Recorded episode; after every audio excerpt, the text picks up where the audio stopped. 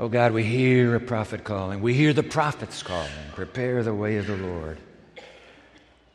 You did that 2,000 years ago. Could you do it all over again?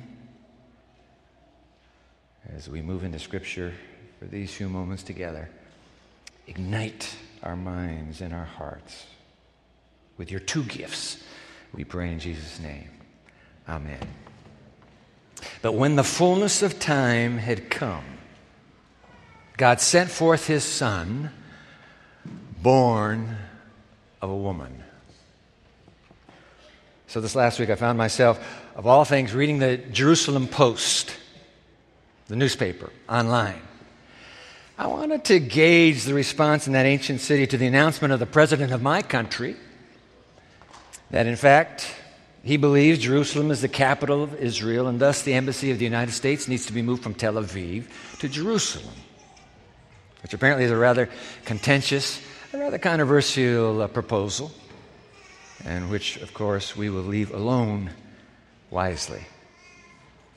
But I then imagine myself okay, so if I were in Jerusalem 2,000 years ago and reading the Jerusalem Post, what would it be like? The fact of the matter is, whether you liked it or not, it really was the fullness of time. We just noted that reference. It really was the fullness of time back then. I want to run them by you. Seven. Seven realities of life in society and culture before the Messiah's first coming. And since we're running through this list of seven, ask yourself mm, could it be these seven are in place again? Let's check them out, all right? Just jot them down in your mind. Reality number one the entire Roman Empire is in a 200 year period of peace they called Pax Romana, the peace of Rome, right? Some are calling it today Pax Americana. Whatever the condition in Americana is now, there is a prevailing peace on this planet. So that's, uh, that's factor number one. Here's rea- reality number two. That part of the world 2,000 years ago was at peace under one government. They were. It's the empire. Well, we're not under one government today, I understand. But again, that peace, and maybe there'll be one government someday. Who knows? Real, reality number three 2,000 years ago, there was one universal language. No matter what your mother tongue, you read and spoke Greek. 2,000 years later, there is one universal language, and it is, it's English. Yeah, it's because Americans can't learn anything else, and so we're stuck with that. All right, rea- reality number four travel by land and sea 2,000 years ago was relatively safe. It is still, 2,000 years later, relatively safe and relatively instantaneous. You can get there from here in a matter of hours, anywhere, right? Here's reality number five Holy Scripture was available in the Greek language. It was called the Septuagint, the Greek Old Testament. And you could read the Bible anywhere in the empire. Guess what? The Bible is in practically every tongue on earth today. You can do the same. Here's reality number six. 2,000 years ago, ooh, people were dissatisfied with the state of the world and the culture and religion. There was a numinous emptiness the human soul longed to fill, but people didn't quite know where to turn. I'd say in 2,000 years, nothing's changed, right? And here's number seven 2,000 years ago, the Jews were dispersed everywhere, like Coca Cola. They were in every hamlet, every village, every corner of the Roman Empire. So, if God wants to do something big, all he has to do is reignite the Jewish faith. Read Messiah. And then when they come to the holy days, as they faithfully did, they go home to wherever home is. And in a matter of days, that message goes to the entire empire. Today, I suppose God has a handful of friends here and there around the planet who could be his delivery system, but even more significantly, God does have a mechanism today. It's instantaneous at the speed of light. We're talking about the internet, we're talking about uh, social media, we're talking about radio, we're talking about television, we're talking about standing in line at the checkout counter at Walmart, because that's where I read the National Enquirer, where, where nobody sees me reading. I just kind of scan the headlines, what's happening. But when the fullness of time had come, God sent forth his son, born of a woman. Makes you wonder, doesn't it? Could it be the world is once again in position, not for the Messiah's first coming, but could it be the landscape has been shaped for his second coming? But in the fullness of time. Let's take a look at that line. Because even more important than that line are the two gifts immediately behind it. Take a look at this. Did you know there were two? Open your Bible to Galatians chapter 4, please. Galatians chapter 4, I'll be in the New International Version. Whatever translation you brought, bless you. Galatians chapter 4, you didn't bring a Bible at all, pull the Pew Bible out in front of you or share with somebody sitting beside you in the choir. Galatians chapter 4. And by the way, choir, that was just very well done. Never heard that before in my life. It's beautiful, beautiful for this season. Galatians chapter 4, verse 4 But when the set time had fully come, that's how the NIV renders it. But when the set time had fully come, God sent his son, born of a woman, born under the law, verse 5, to redeem those under the law that we might receive adoption to sonship. Now, folks, that, that is Paul's version of the Christmas story. That's it. It's not very long. I time myself 13.75 seconds. You can read through that story, those two verses. But you know what? Paul's got one, Paul has one up on half of the Gospels. A lot of people think that the, all four Gospels tell the, the story of Jesus' birth. Wrong. Not a word about it in Mark. Not a single line about it in John, except for the Word became flesh, but that's not story, that's theology. Matthew and Luke are the only tellers of the birth of the Savior. Paul does it more than Mark, more than John, 14 seconds and one line long. And oh boy, does he pack it into that one line. You think about it. Look at it. We have God. Yep. Number one, Paul, Paul has God in the story. Number two, Paul has God's son. Number three, he has a teenage virgin. Number four, he has the birth. Number five, he has a son coming to save sinners. He uses the word redemption. And number six, the sacrificial death of the Son with seven thrown in, and that is, it's going to make a difference in your life when this story comes to be. But you know what? If all we had was just Paul, we didn't have any gospel, we just had Paul, we'd have enough for the gift of Jesus. We really would. Because Paul's already talked about Jesus here in Galatians. You remember Galatians 2:20? I predict you can repeat this out loud with me, even from the old King James, maybe you learned it as a kid. I am crucified with Christ. Nevertheless, I live, yet not I, but Christ lives in me, and the life I live, I live. Now, here it comes. I live by the faith of the Son of God who loved me and gave himself for me. That's the deal. He loved me and he gave himself for me. He was the king of the universe. Can you believe this? Comes down to this dark, dismal, this bleak planet. And he comes down as Emmanuel. He said, I'm, I'm God with you. I'm one with you. I'm here the king. Now, the whole nation. We don't have royals in America, but America really goes gaga over the, the uh, royals, and you know. Don't pretend like you haven't been following this story. Prince Harry is going to get married. You've been following that story? What's, the name? What's, her, what's her name again? Meghan Markle? Would that be it? Come on, put the picture up of Harry and Meghan on this. Oh, look at that. She's awfully attractive, I'd have to say myself. But there he is, Prince of England, and there is his fiancee. Whoa. And, and, presumably, they will stand in the, probably in the, um, well, it would be Westminster Cathedral in London before the Archbishop of Canterbury, and he will pledge his devotion and lifelong adoration to her, and she to him. Isn't that what's supposed to happen?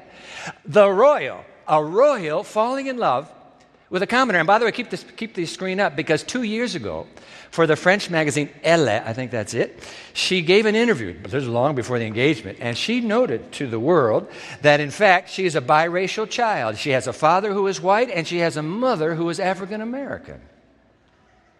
And that's now being blend, blended with the pure royal lineage of Prince Harry. Yep. A royal falls in love with a commoner. It's the stuff of fairy tales. Hey, by the way, it's the stuff of the gospel. The royal in the universe falls in love with a planet of runaway children. Mm. And he says, I'm going to I'm, I'm going to be bound to you by a tie that can never be broken. The royal and the commoner. I love the way Steps to Christ puts it. Put it on the screen for us, please. By the way, you can get the study guide. You don't have to fill it in, but the quotes are yours to take home. They're in your worship bulletin right now. Steps to Christ on the screen. He who is one with God has linked himself with the children of men by ties that are never to be broken. Keep reading. When Christ took human nature upon him, he bound humanity, that would be us commoners, to himself, there's the royal, by a tie of love that can never be broken by any power save the choice of man or woman herself. You can make the choice. Don't want to be tied to you. Nope, let me go. And you may go.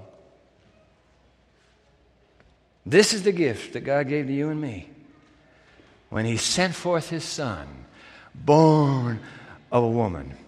And what difference does that birth, that life, that death, that resurrection, that ascension, that promise of the Messiah's second coming, what difference does that life, does all of that make for you and me?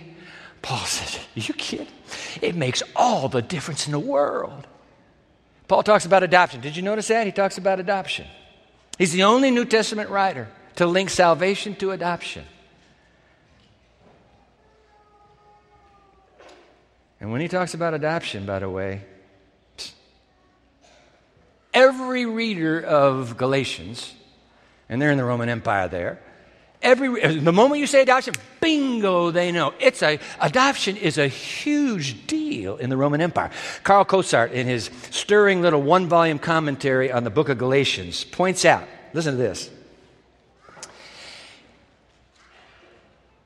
During the first 200 years of the Caesars, the emperors of the Roman Empire, only three of those Caesars actually inherited the throne. The rest of them were all adopted by the previous Caesar and put into power.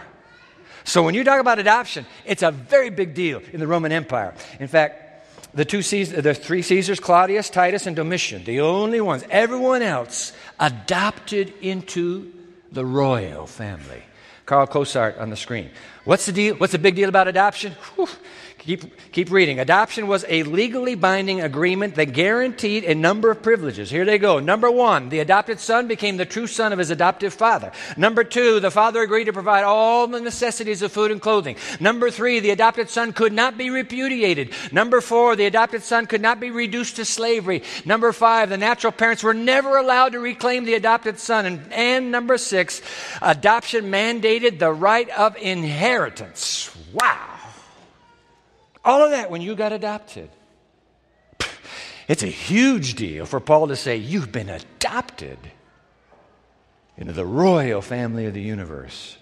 Let me tell you something. When Karen and I adopted our two kids, Kirky and Chrissy, do you know at one time, no kidding, at one time, there was so much legal rigmarole that we had to go through that we had hired three lawyers, count them, three lawyers in three separate states, all battling for us to get this petition through the courts to an official yes to the request for adoption. Adoption is a very big, permanent deal, and it has to be done right. Trust me. And of course, that's Paul's point. Because of Jesus' death in our place on Calvary, the Son of God who loved me and gave himself for me. No matter what the contesting devil has to say, yo, you can't, you can't have him. You can't, you can't have her. God signed his adoption papers in blood. You have already been chosen. God already knew you were coming, and He said, I'll take him, I'll take her, I'll take them, I'll take, I'll, ta- I'll take you all. My, oh my. Adopted by the royals with all the attendant rights thereof. Isn't that something? And what does adoption mean? What does it mean? Watch this because the plot only thickens. Here we go. Let's read the, let's read the passage through, all the way through, and then we'll find out what it means. Verse 4 again. And when the set time had fully come, God sent his son, born of a woman, born under the law, to redeem those under the law that we might receive adoption to sonship. Because you are his sons, God sent the spirit of his son into our hearts, the spirit who calls out, Abba, Father. So, verse 7, you are no longer a slave, but God's child. And since you are his child, God has made you also an heir. God has made us heirs, adopted heirs into his kingdom. And did you catch that? Not with one gift, but with two gifts. Two gifts. Because first, God sends us His Son. That's Paul's language. He sends us His Son. And then, did you catch that? He sends us the Spirit of His Son. So, first we have the Bethlehem of the Son, and that would be. That would be Christmas. Then we have the Bethlehem of the Spirit, and that would be Pentecost. Two gifts. When you're adopted into the family of God, two gifts. But it's the second, hold on now, hold on. It's the second gift that is proof that in fact you've been adopted. Gift number two. You said, well, I don't say anything about proof that I've been adopted into God's family. I beg to differ with you. Read verse 6 again. Come on. Verse 6. Because you are his sons, God sent the Spirit of his Son into our hearts, the Spirit who calls out, Abba, Father. Now, Jewish children who spoke Aramaic, Jewish children, they all did, would call their daddies Abba. That was a term of endearment, Abba. And you don't need a course in, in linguistics to know that any child anywhere on this planet, the first sounds a child makes, tell me this is right or wrong, the first sounds a child makes is ah, ah, ah, ah, ah, ah, ah, ah, ah, ah, ah, ah, because they don't know how to put their lips together and make the sound. It's just an ah, ah, ah, ah. I used to love to hear my kids going ah, ah, ah, ah, ah. It's just ah, ah, ah, ah, ah. But when they learn to put their lips together to make abba, abba, abba, it's just a natural call of a child. In America, the kids say, pa, pa, pa, pa, pa, pa, pa, pa, pa. Oh, no, sorry, it's ma, ma, ma, ma, ma, ma. Why do I always think Papa comes first? Actually, it's harder to say Papa than it is to say Mama, Mama, Mama. That's the point. And by the way, Jewish students, when they had, they and this is university, when they're particularly feeling affectionate to one of their sermons, one of their professors rather, uh, before exams, they have this warmth of a feeling. The Jewish students would actually call the professors Abba. Excuse me, Abba, I have a question on what you just lectured. Abba. Aramaic. Jesus himself spoke Aramaic.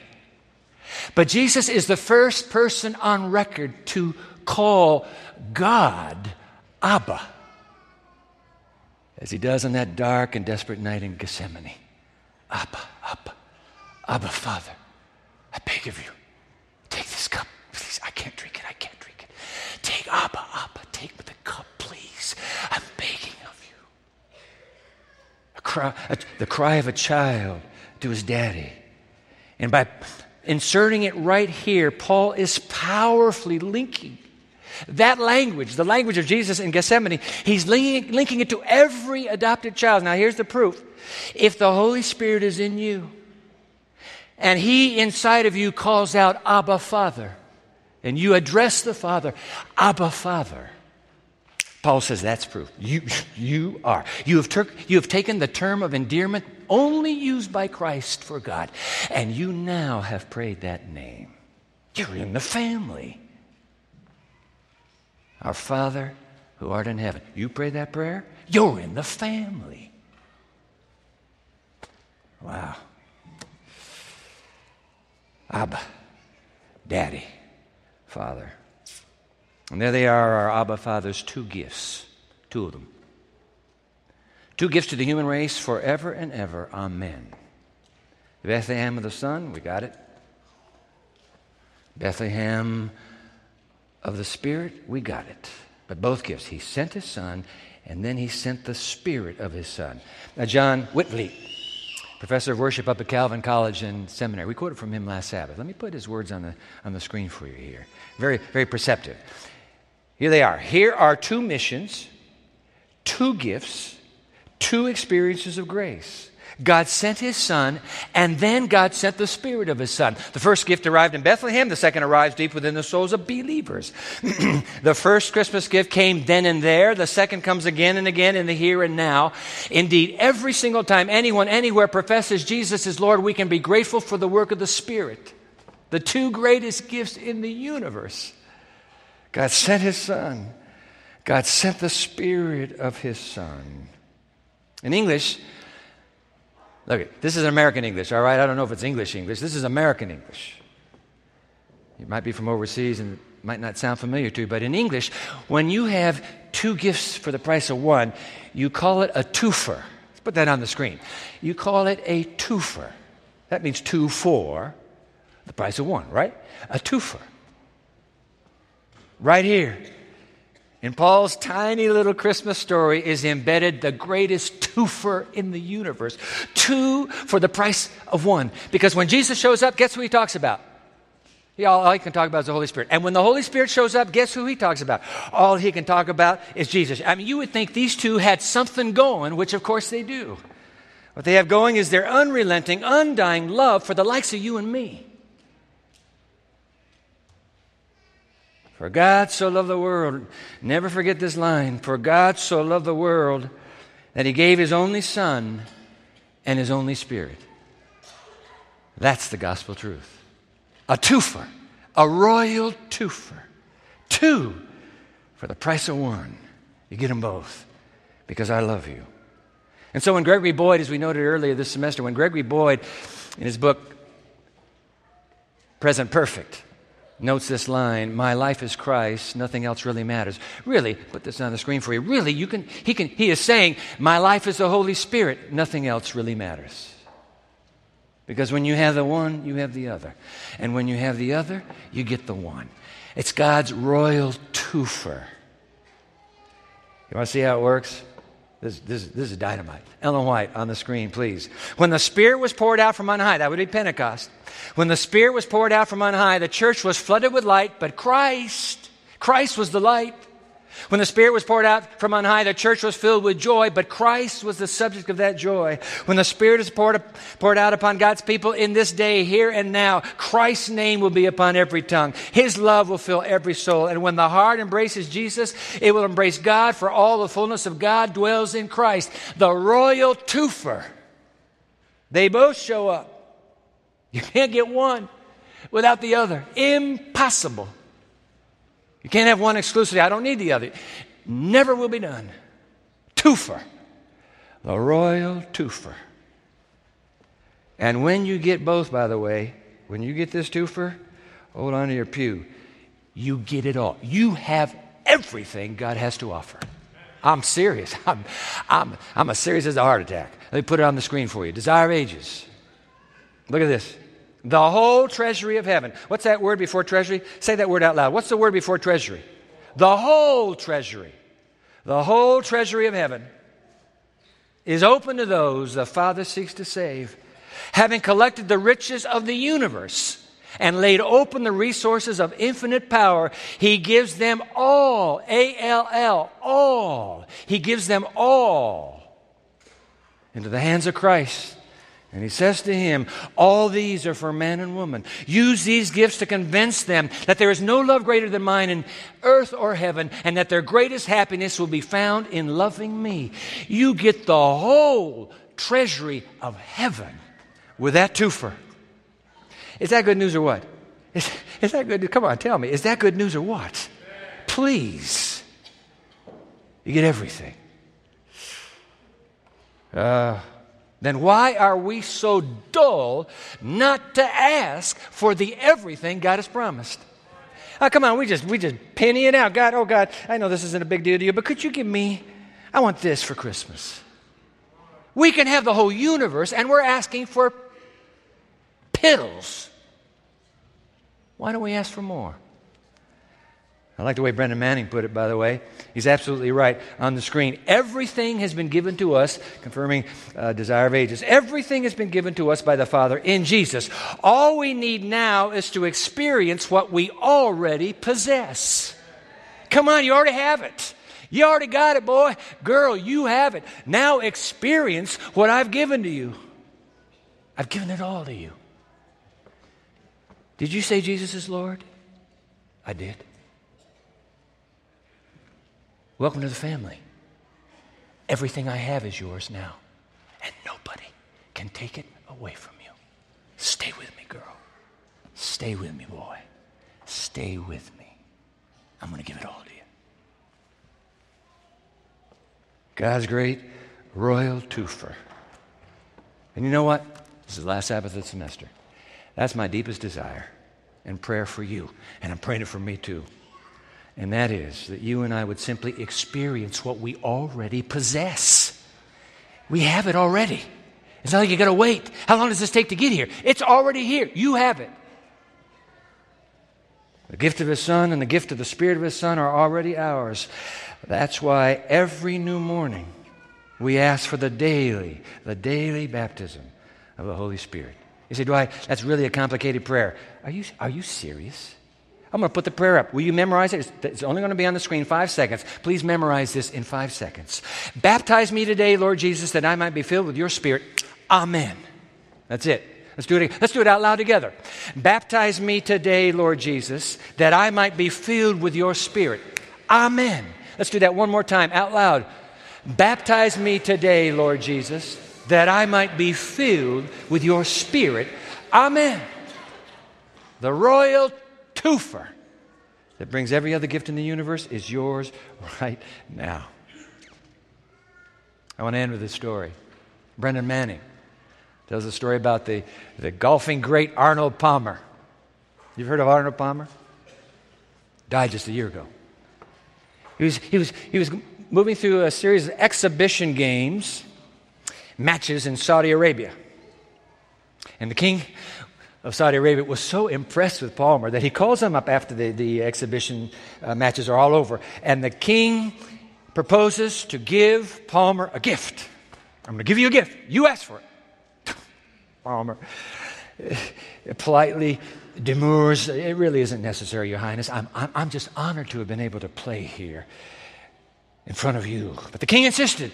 I would be deeply upset if you would not allow me to give you a gift. So Palmer thinks quickly on his feet and he says, Well, you, you know, King, j- just a little, just a club, a golf club. Give me a club, just as a memento of my time here. Give me a club, please. The next morning, at Palmer's Hotel, the title to a golf club was delivered. We're talking about thousands of acres and trees and lakes and sand traps and a clubhouse and everything. You did ask for a club, didn't you? You did ask for a club, didn't you? And then Brennan, Brennan Manning, here's the moral of the story. Put it on the screen, please, so that we'll never forget it. The moral of the story in the presence of a king, don't ask for small gifts. I am a king. You are, O oh God. I'm the king of the universe. You are, O oh God. Then why don't you ask me? Don't give me this piddly stuff. Ask me. I'll give up the half my kingdom for you. Child of mine. God's great twofer. So why don't we, all for this holiday and into the new year, ask the king, not for little gifts. Let's ask him for the biggest and bestest gift of all, his twofer. What do you say? Ah, let's pray. Oh God. Forgive us. We, we think so small when we could have the universe. Oh, and I, you know my heart. That is exactly my problem. You, Dwight, you just think too small. But in this short little 14 second Christmas story, you have unpacked the universe for us. And emboldened by the thought we too, in the presence of our King, do not wish to ask for small gifts. We wish to have the best gift of all, your twofer. Please, in the name of Jesus, grant us the Spirit, grant us them both. Let all the people say, Amen and Amen.